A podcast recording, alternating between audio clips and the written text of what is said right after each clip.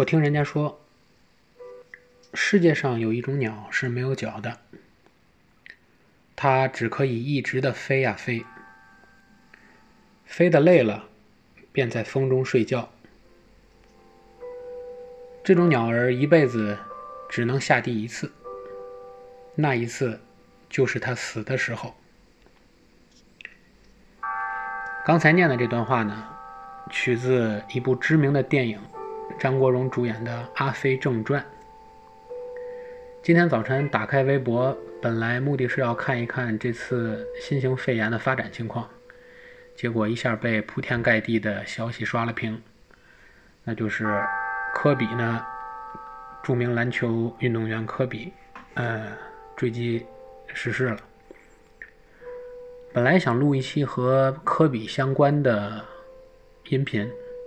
但是细想了想，其实自己也不是科比的球迷，也没怎么看过正规的篮球比赛，无非是大学时和宿舍的几个人一起看过几场火箭队的比赛而已。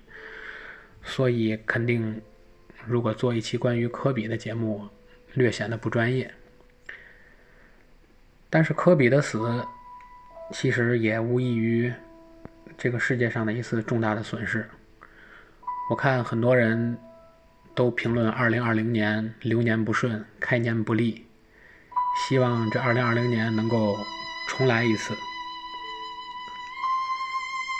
想了想，不知道该做些什么，脑海中突然回想起的是，在人类历史中，自从飞机被发明之后，很多由于乘坐这个交通工具。除了便利之外，而给这个世界带来的感伤，很多熟悉我的朋友可能知道，我有很严重的恐飞症，也就是说，其实我坐不了飞机。每次必须要坐飞机，可能对我来说就是一次严重的心理挑战。所以我想了想，做一期什么样的节目呢？今天我为大家就准备了一个故事，这个故事其实写的是。十个人的故事。这次故事的主题叫做“魂断苍穹”。我要为大家讲十个死于空难中的中外名人。话题好像有点沉重，但这不异于是十个非常有意思的故事。第一个要给大家讲的人呢，是徐志摩。提起徐志摩，大家肯定都不陌生。讲起徐志摩的故事呢，要从一则《上海新闻报》的报道来说。民国二十年十一月二十一日，《上海新闻报》报道：中国航空公司京平线之济南号飞机于十九日在济南党家庄附近。遇雾逝世，机身全毁。机师王冠一、贺碧堂及搭客徐志摩同时遇难。当时的华东社记者呢，也这样记载道：昨晚公司方及徐宅访问，兹将所得汇之如后。事实情景。济南号飞机于十九日上午八时由京装载邮件四十余磅，由飞机师王冠一、副机师贺碧堂驾驶出发，乘客仅北大教授徐志摩一人，你去北平。该机于上午十时十分飞抵徐州，十时二十分由徐。继续北飞。事时天气甚佳，不料该机飞抵济南五十里党家庄附近，忽遇漫天大雾，进退俱属不能，至处山顶倾覆，机身着火，机油四溢，遂熊熊大火不能遏制。飞行师王冠一。贺碧堂及乘客徐志摩遂同时遇难。刚才呢是念了两则当时的新闻报道。徐志摩大家都不陌生，他呢原名叫做张旭，留学英国期间改名徐志摩，是我国著名的新月派诗人。他是风流多情的渣男，与张幼仪的婚姻，与林徽因的邂逅，与陆小曼的倾城绝恋，正如梁实秋当年所说的。徐志摩的文明几乎被他的风流韵事所掩。一九三一年十一月十九日早八时，徐志摩搭乘中国航空公司济南号邮政飞机由南京北上。他呢，其实是要去参加当天晚上林徽因在北平协和小礼堂为外国使者举办的中国建筑艺术的演讲会。也就是说，徐志摩的最后一次约会是去参加林徽因的一次演讲会。在徐志摩因飞机失事不幸罹难之后呢，蔡元培先生专程为他写了一副挽联：“谈话是诗，举动是诗，毕生行径都是诗。诗的意味渗透了，随遇自有乐土。”乘船可死，驱车可死，斗士坐卧也可死。死于飞机偶然者，不必视为畏途。而这次死亡，也正如他诗中写的那样：世人没有不想飞的，老是在这地面上爬着，够多厌烦。不说别的。飞出这圈子，飞出这圈子，到云端里去，到云端里去。那其实徐志摩呢，他的死其实也不免让人有一些唏嘘。如果说他的死呢是一次飞行意外，还有一个外国人的死呢，故事就更有意思了。这个人其实说来，大家应该也很熟悉，就是前苏联的尤里·加加林。一九六一年四月十二日，加加林乘坐的东方一号载人宇宙飞船环地球绕道飞行成功，为苏联人赢得了太空竞赛的胜利。一九六八年三月二十七日，在莫斯科近郊。加加林及其飞行教练弗拉基米尔·谢鲁金正在进行日常飞行训练。据说当天的气候条件非常差，两人成功完成了当天的飞行操作。正沿着机场返回的过程中，突然飞机与机场的无线电通讯联系中断了。营救人员到达现场时，发现他们驾驶的那架米格十五飞机的残骸坠落在森林的一个深坑的底部。两人均已死亡，而且尸体严重变形。他们判断，飞机看来发生了不可纠正的俯冲，飞行员似乎完全失控。噩耗传来，俄罗斯人悲痛万分。为了看上一眼装着英雄骨灰的盒子，数以千计的俄罗斯人宁肯排着队等上好多天。最后呢？加加林其实是被埋葬在了克林姆林宫的墙下，也就是说，克林姆林宫的墙内其实是列宁墓。那么他埋在了墙下，与斯大林这样的人物长眠在一起。其实，斯大林这里我们可以讲一个话外的故事：斯大林死后呢，其实也是被埋进了列宁墓，是和列宁列宁的尸体呢，呃，平行的放在了列宁墓里。赫鲁晓夫掌握了国家大权之后呢，他开始对斯大林进行批判，最终呢，在苏共二十大上做了报道，专门对斯大林进行了专题的批判。赫鲁晓夫甚至认为斯大林和列宁站在一起其实是不合适的，因此呢，在赫鲁晓夫的默许之下，一些人将斯大林的尸体从列宁墓中挖了出来，羞辱了一番，然后呢，埋在了。克林姆林宫的墙脚下。也就是说，其实即使当时显赫一时的斯大林，最后其实是和这个我们刚才讲到的苏联的这个航空英雄加加林一并都被埋在了克林姆林宫的墙下了。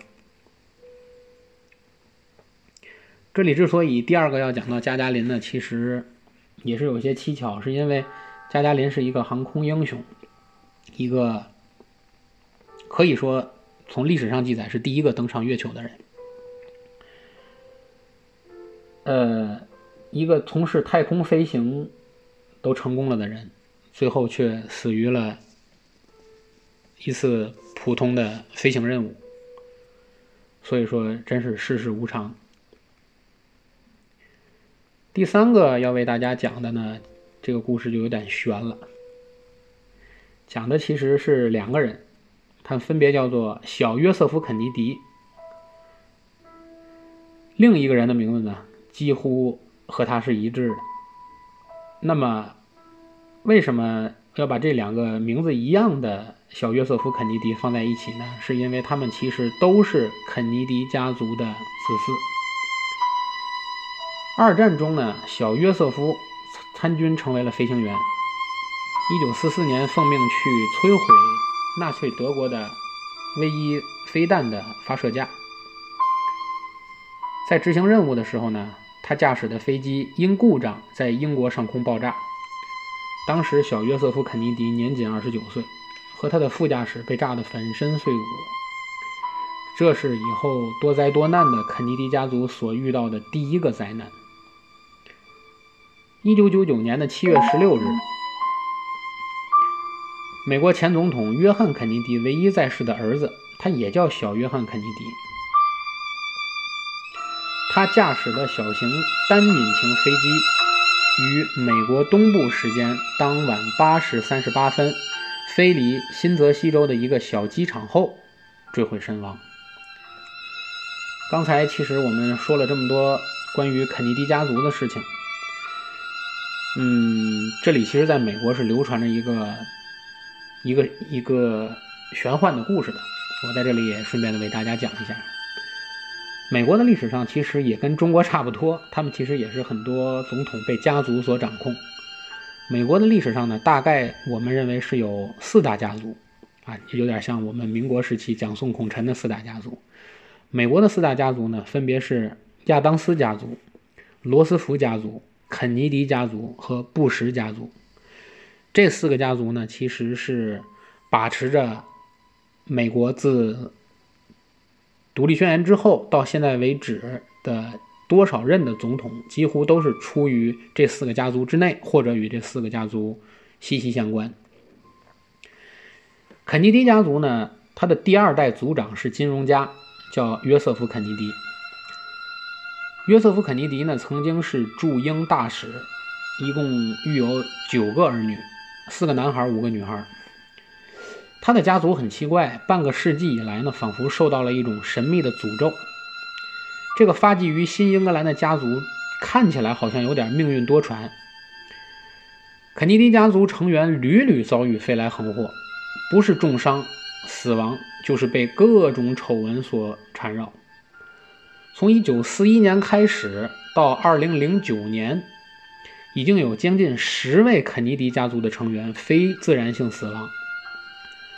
如此多的巧合呢，也成为这个家族一个难解的谜团。曾经在美国有报道上称，肯尼迪家族的故事就是一长串讣告。身为肯尼迪家族的一员，你就不要指望着能躺在床上静静的死去。后来呢，也有很多人对肯尼迪家族这种命运多舛的这种现象呢进行了研究。他们发现啊，在百分之五十具有注意力分散特质的人中，其实就是注意力难以集中的这些人，他们其实是基因的某一个环节上出现了变化，而这个基因组的代号叫 DRD 四七二这个基因串，而肯尼迪家族恰恰是由于这个基因串的基因。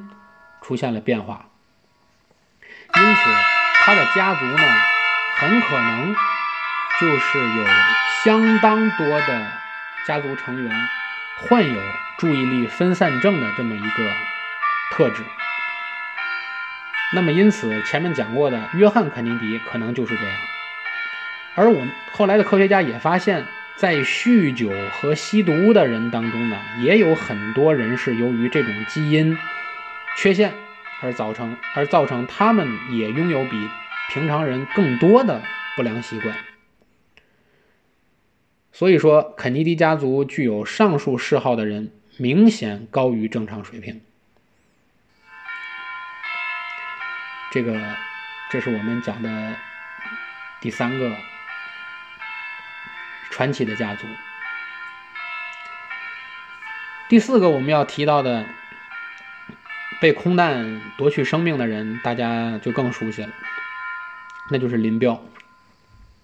一九七一年九月十三日，发生在蒙古人民共和国的温都尔汗的一次空难，震惊了整个中国的政坛。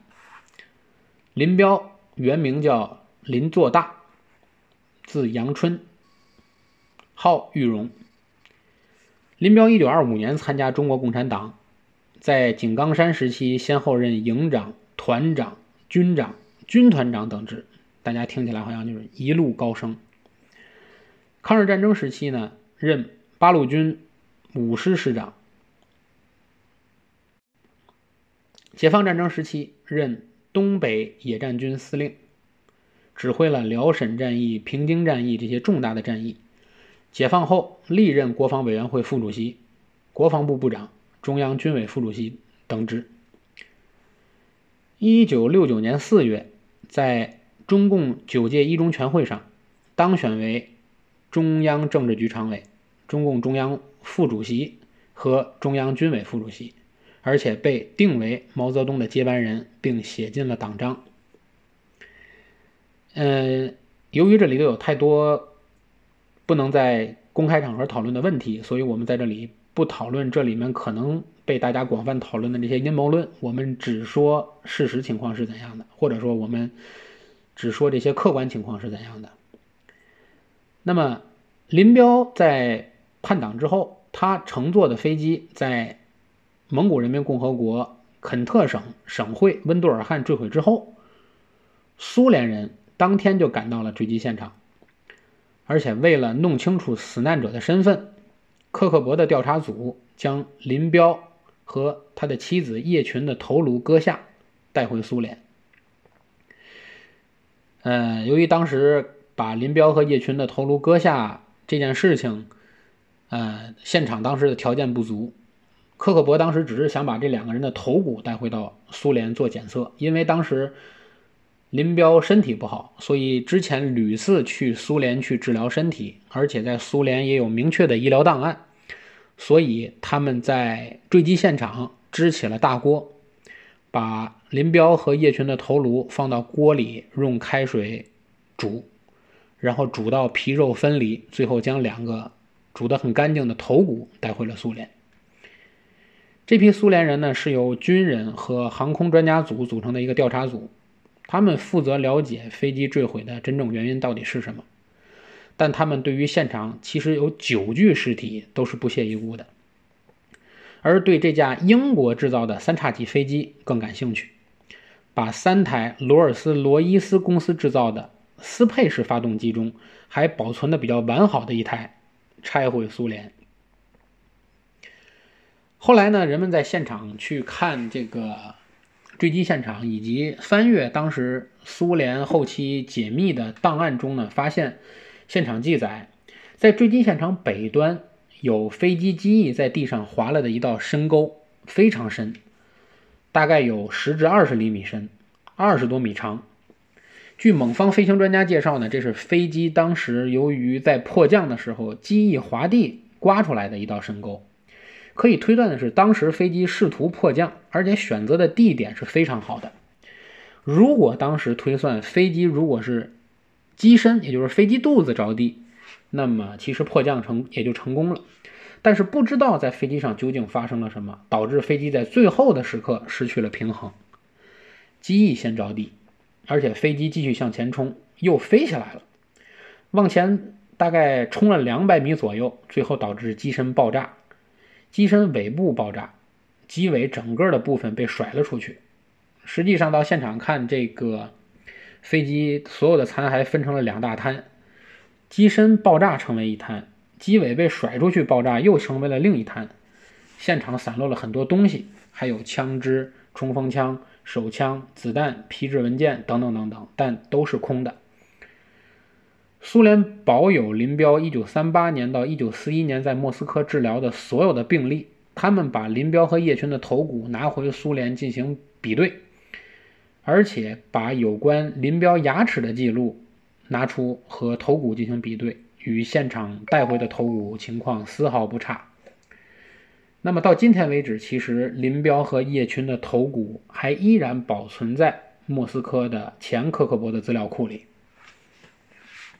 这是林彪叛逃的故事，也是我我们讲的第四个死于空难的人。那么第五个死于空难的人呢？其实说来就更有传奇色彩了，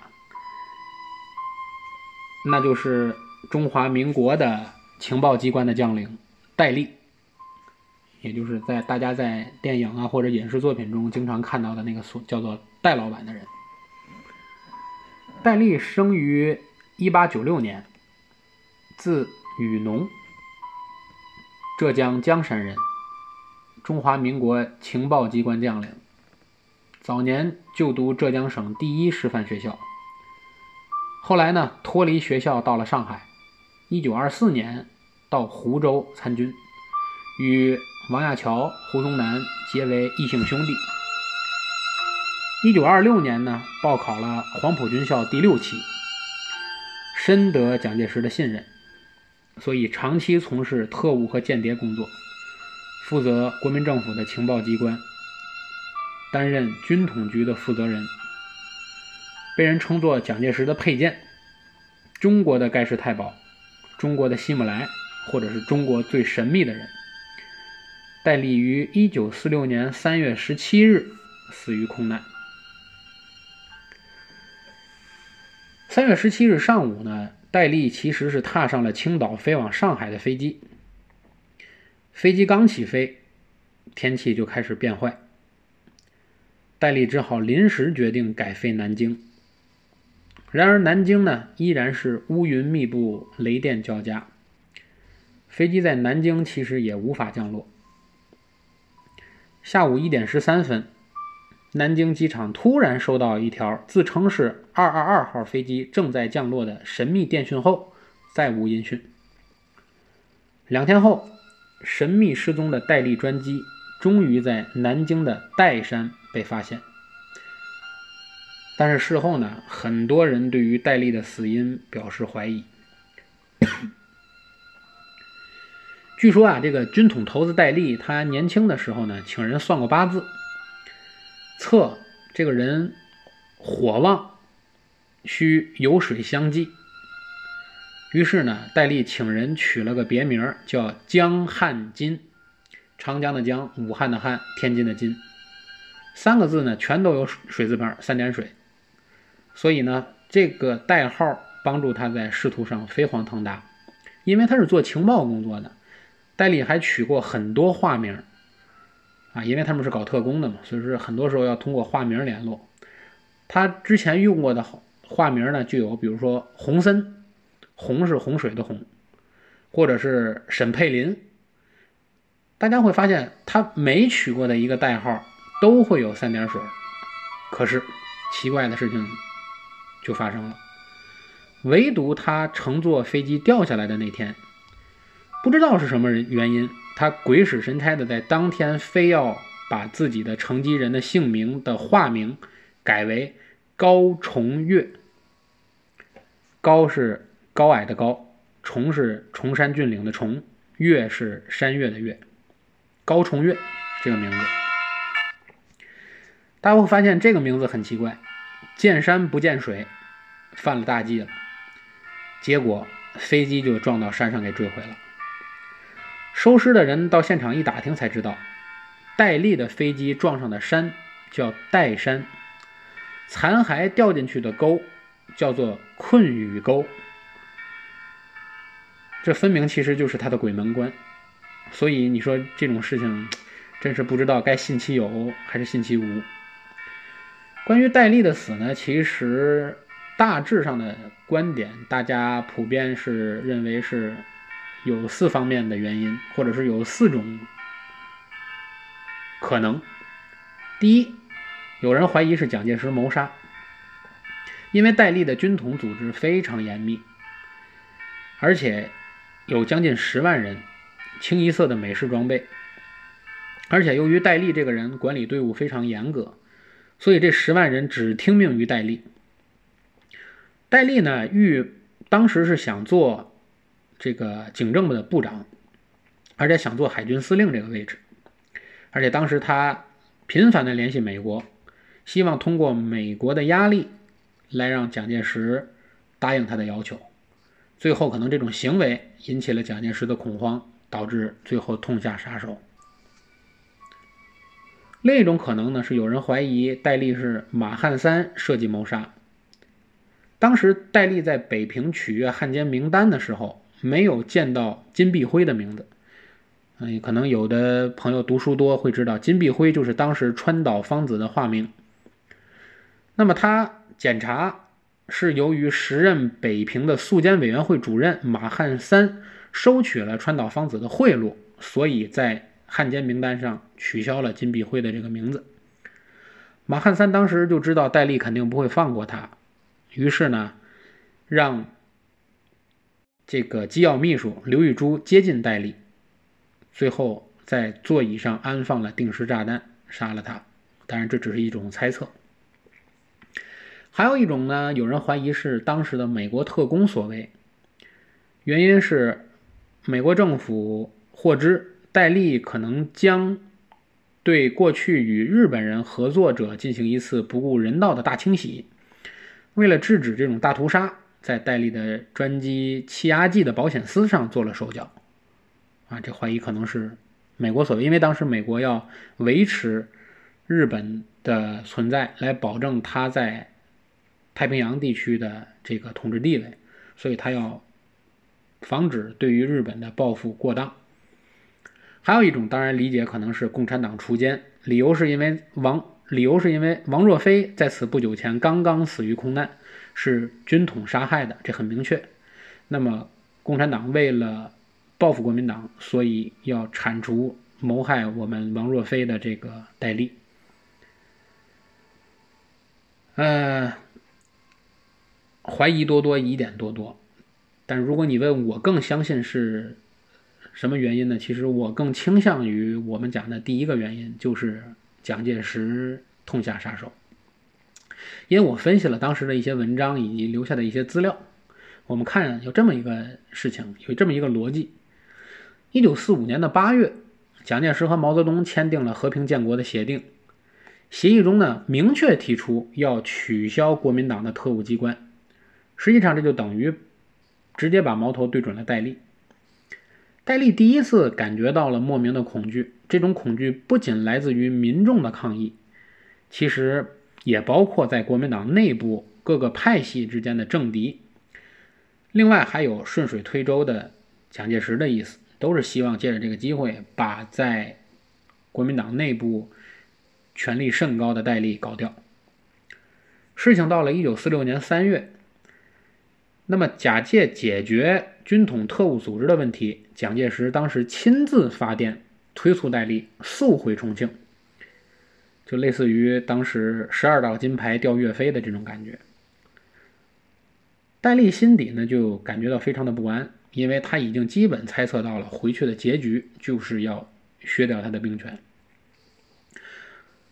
在一九四六年的三月十六号，戴笠准备最后一搏，这天。戴笠从北平出发，不过他上了飞机之后，通知飞机不要飞往重庆，而是要飞到青岛。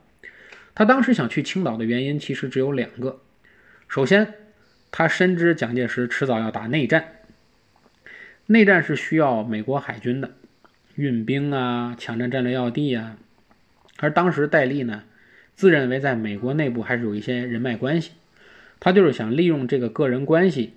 能够逼迫蒋介石让他去做中国的海军司令。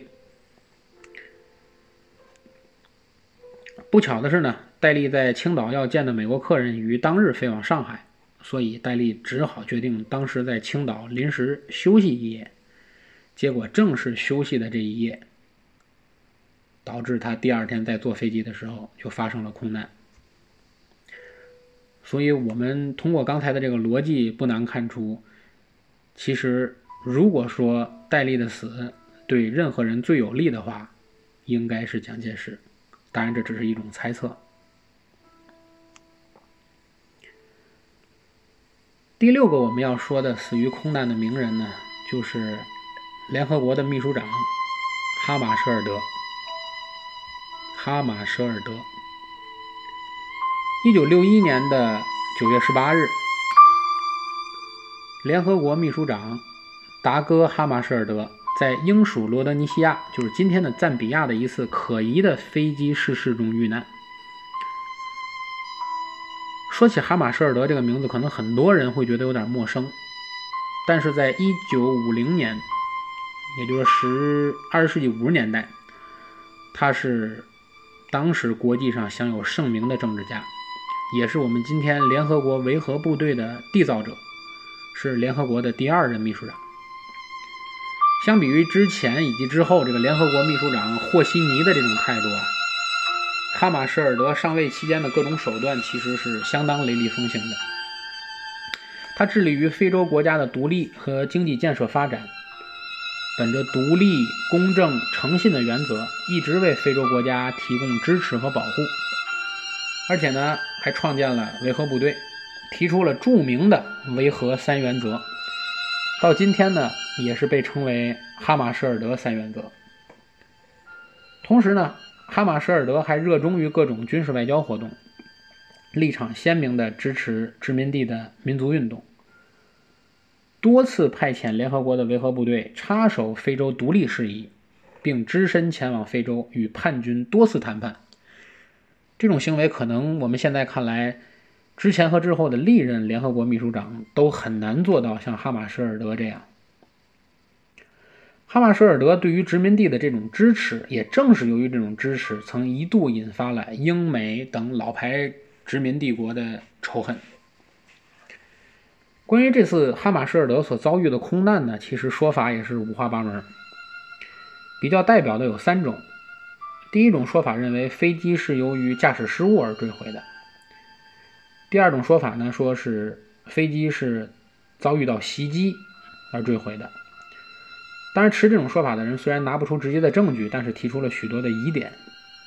那第三种说法呢，认为是秘书长采取自杀行动，还将另外十五人一道带入坟墓。这种说法看来有点荒诞不经，但是到今天为止，还是有不少的相信者。一九六零年，为了夺取非洲丰富的矿产资源，比利时秘密地筹划了刚果的暴乱。无能为力的刚果政府要求紧急派遣联合国军事驰援团到达刚果，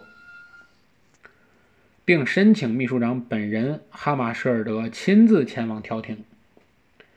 哈马舍尔德答应了刚果的求助。一九六一年九月十八日，哈马舍尔德乘飞机赴刚果参与停火谈判，结果当晚他乘坐的飞机在北罗德西亚。意外坠毁，飞机上的十六个人全部遇难。那么这场空难当时就轰动了全世界，因为谁敢相信，在全球就是战乱频起的一个重要关头，一直处在一个利益漩涡中心的联合国秘书长竟然意外身亡呢？而且更令人困惑的是，空难中所有人的尸体都被大火焚烧，只有哈马舍尔德的遗体。完好无损，而且在衣领处还被人神奇的放置了一张崭新的黑桃 A 扑克牌。在哈马舍尔德遇难的整整五十八年之后，纪录片导演麦斯布鲁格和他的私人侦探搭档约兰比约克决定对哈马德舍尔德之死进行追查追查。那么他们一并拍出了一个非常优秀的纪录片，叫《哈马舍尔德悬案》。所以，如果对这段历史有兴趣的朋友呢，大家可以去网上搜一下这个纪录片，纪录片拍得非常好，很有这个探案风格。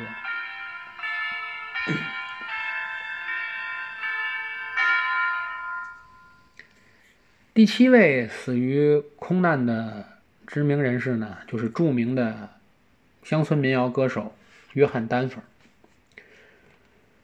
约翰·丹佛呢，是一九四三年十二月三十一日生于新墨西哥州罗斯维尔城，他是美国老牌的乡村民谣歌手。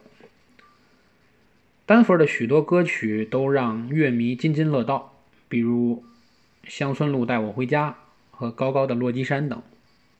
丹佛还曾经来到中国演出，而且他一生呢热衷于慈善事业和环保事业。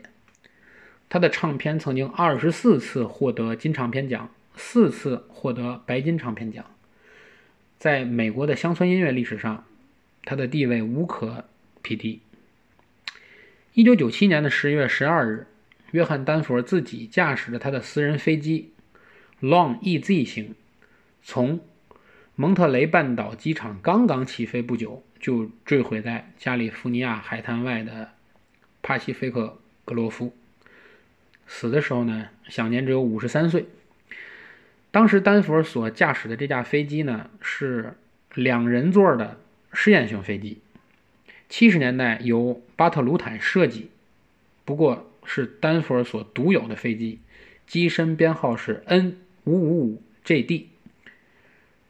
是丹佛买来使用，并且针对卢坦原先做出的出版设计还有所了变更。燃油阀控制器呢，曾经搬动过位置，原先是置于起落架控制杆尾部的，以及飞行员双腿之间的，那么它给搬到了驾驶员后方，靠左前方的舱壁上。也就是说，后面呢，在分析他这次空难事故的时候呢。很多专家提出，正是由于这次他的私人改装，而导致了这次空难，夺走了他的性命。而可巧的是呢，在他逝世前的前两周，他刚刚完成了和休斯顿交响乐团合作举办的一场大型演唱会。结尾那首未发行的歌曲《回归黄河时》，成为他的绝唱。也令人惋惜。最后呢，他也好像他自己曾在他的一首歌叫《乘着喷气机飞机离去》唱的那样，乘着他心爱的飞机远去了。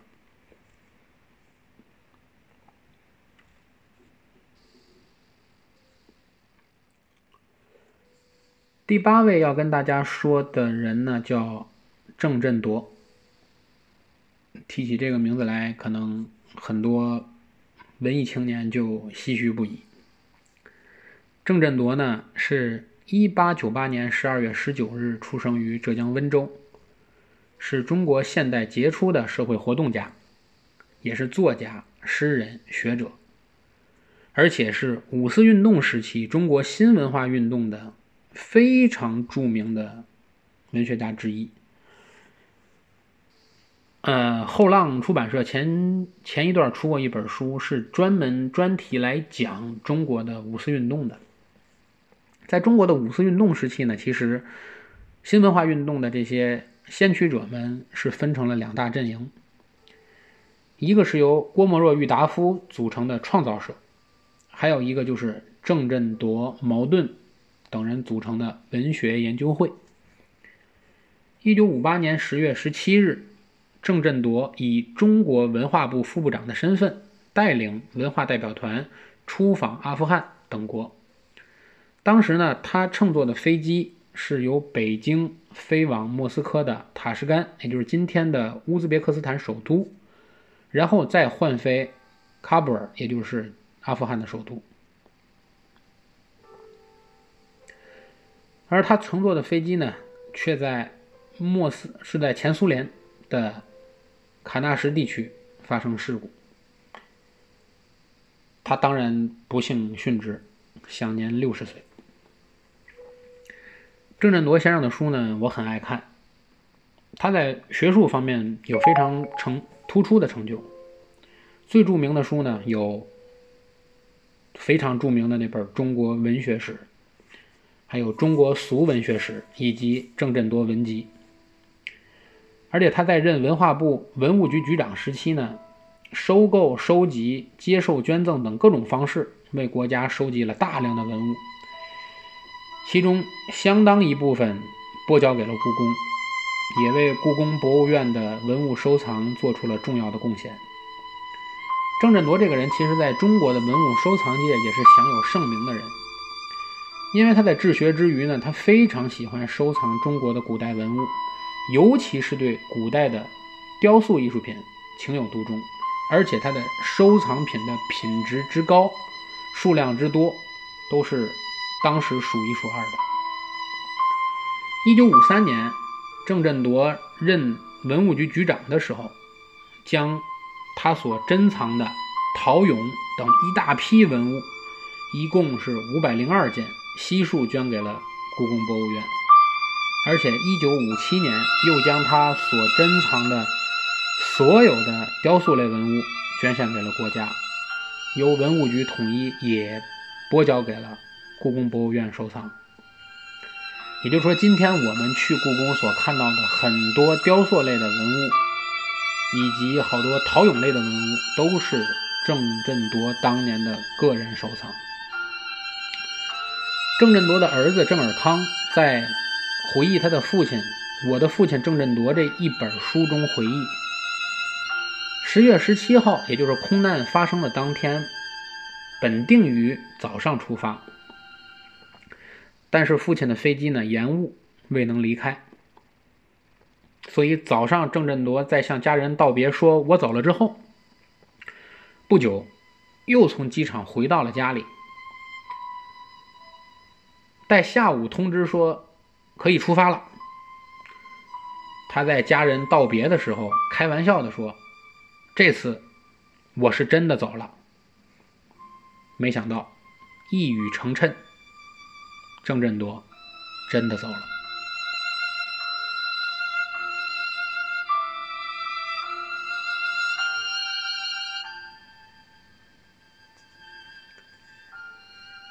下一个要跟大家说的人呢，叫叶挺。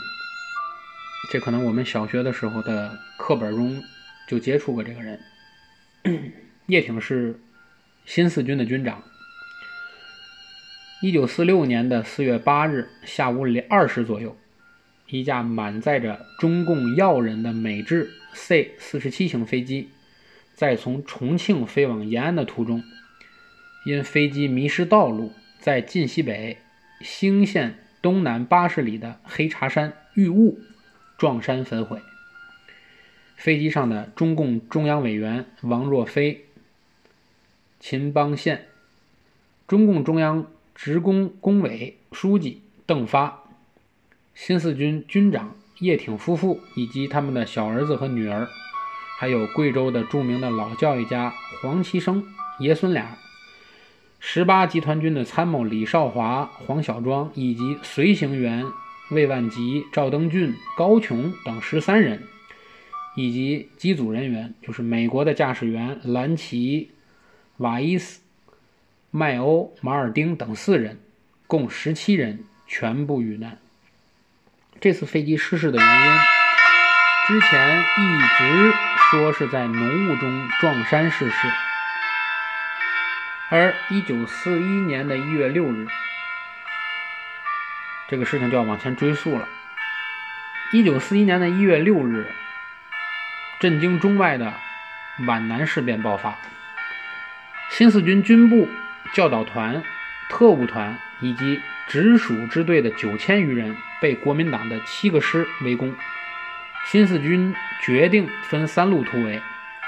在姚树石的建议下，为营救被困在山上的部队，叶挺下山与敌谈判，结果被捕入狱。袁国平呢，在突围中牺牲，项英与周子坤被叛徒刘厚总杀害。在这次事变中，新四军九千余人除姚术士等千余人安全突出重围外，大部分壮烈牺牲。这是蒋介石对于新四军的一次残酷的屠杀，也就是震惊中外的皖南事变。蒋介石当时一口咬定新四军叛变，要取消新四军的番号，因为时值国共合作时期，要将叶挺革职，交军法审判，依法惩处。事变发生后呢，共产党与国民党进行了坚决的斗争。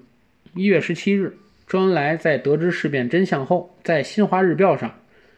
发表了一篇文章，叫《为江南死国难者致哀》，其中著名的一句话就是“千古奇冤，江南一夜，同是操戈，相煎何急”的题词。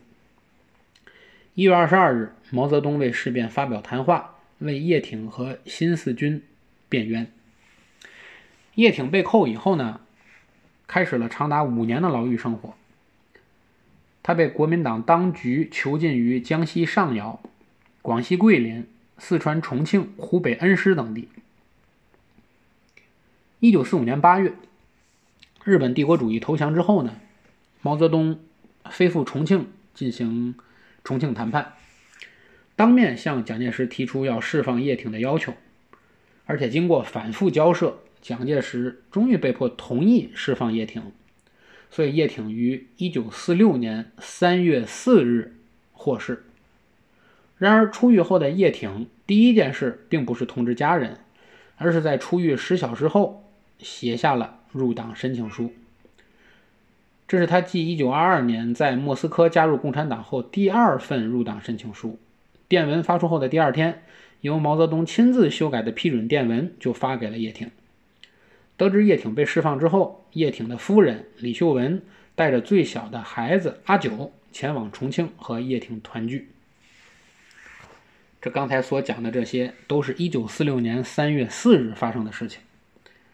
而一九四六年四月八日，也就是过了不到一个月的时间，叶挺奉命赴延安参加中央整军会议。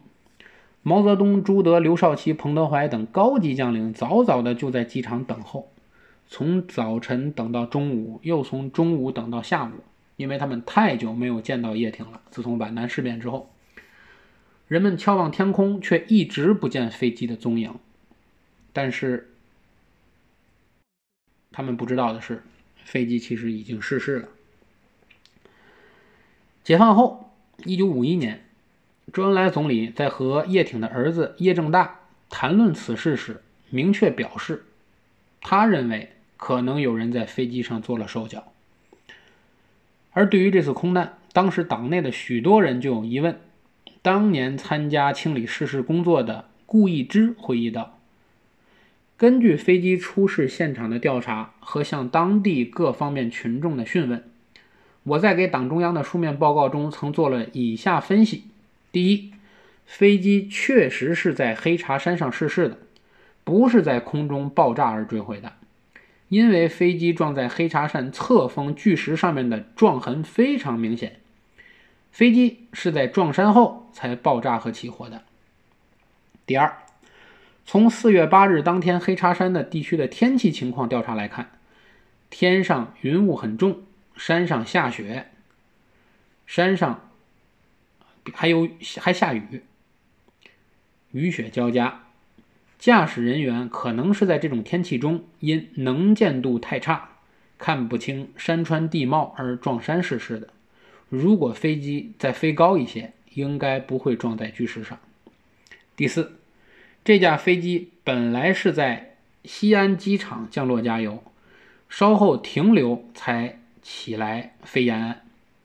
西安到延安是一直向北飞行的，为什么竟飞到东北方向来了？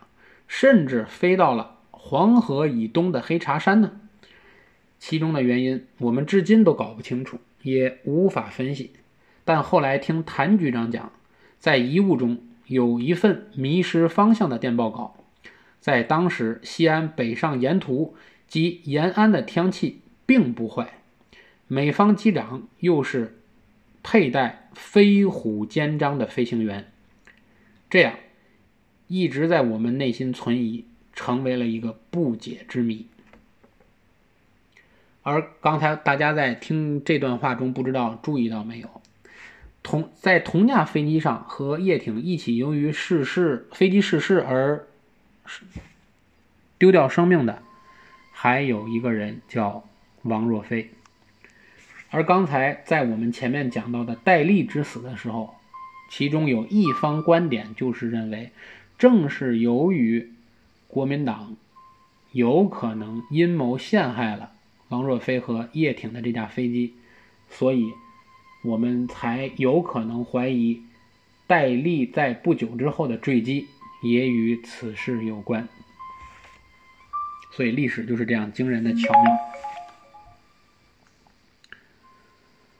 四月十九日，延安三万多群众在延安机场举行隆重的追悼大会。毛泽东亲笔写下“为人民而死，虽死犹荣”的题词和向四八烈士致哀的悼词，这是为四八烈士送葬的行列。那就是叶挺、王若飞这一干当时的中共高级领导干部。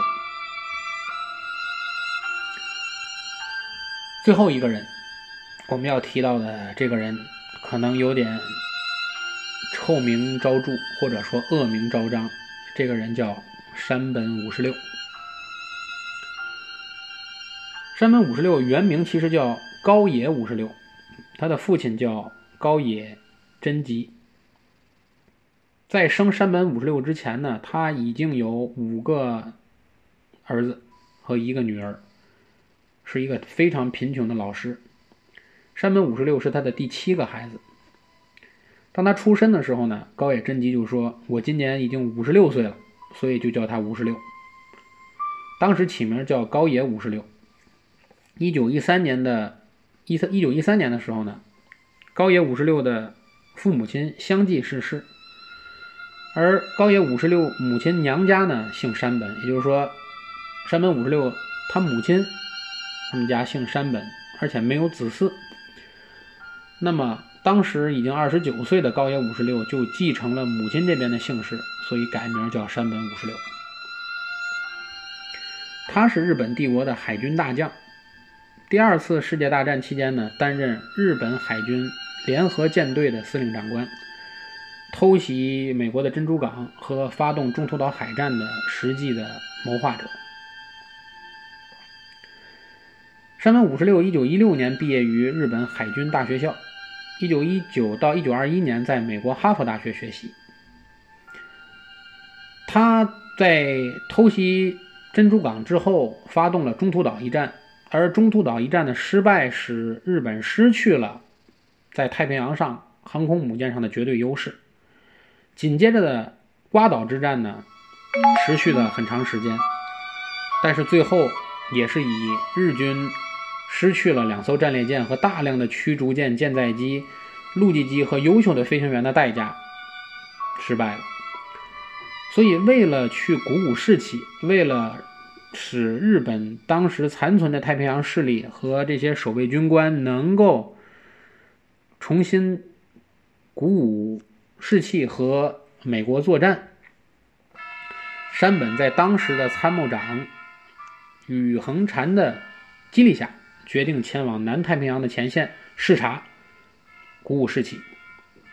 结果，一九四三年的四月十四日，代号“魔术”的美国海军情报部门截获了山本的行程的详细电文，包括精细到了他的到达时间、离开时间，还有他要去的相关地点，以及山本即将搭载的飞机型号和护航阵容。电文中明确显示，山本将从拉包尔起飞，前往所罗门群岛布干维尔岛附近的野战机场，时间是一九四三年的四月十八日的早上。所以，罗斯福当时就当断则断，命令海军部长弗兰克·诺克斯干掉山本五十六。诺克斯授意尼米兹海军上将执行罗斯福的命令。于是，在四月十七日。批准拦截并击落山本座机的刺杀任务就这样确认。当然，毋庸置疑，刺杀很成功。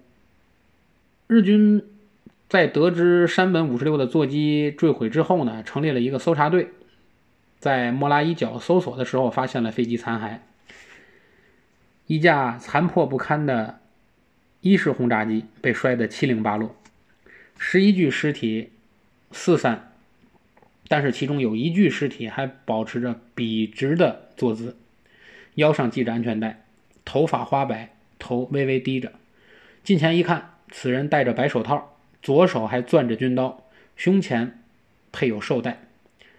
从他肩上镶着的三颗金质樱花来判断，这个人是一位大将。队长去搜索尸体上的口袋，还翻到了一个笔记本，里面写着的是“明治天皇和昭县皇太后”的诗歌。笔记本的署名是山本五十六。四月二十日，搜索小组把尸体交给了山本的副官，而尸体上戴的手表指针停留的那个时刻，也就是说他生命结束的时刻是七点四十五分。多年以后，人们在解密的文件上看到，尼米兹获得情报后，其实并不准备伏击山本，因为国际上有着不杀敌人主帅的惯例。但是罗斯福认为山本已经到了前线，身份与普通士兵无异，便命令尼米兹伏击了山本五十六。所以今天利用了将近一个小时的时间，为大家分享了十个小故事，也就是说是历史上十个死于空难的世界名人。包括今天早晨我们刚刚得知噩耗的篮球巨星科比，其实当一个交通工具为人们带来无限便利的时候，它也会为人们带来一定的伤痛。孔子曾经说过一句话，叫“逝者如斯”。我们也希望这些人能够得到安息，无论他生前是好人。还是恶棍，毕竟他们的梦想或灵魂是在苍穹中折断的，这就意味正好我们做的这期节目名字叫做《魂断苍穹》。好了，今天的故事就给大家讲到这里，希望大家能够喜欢，再见了。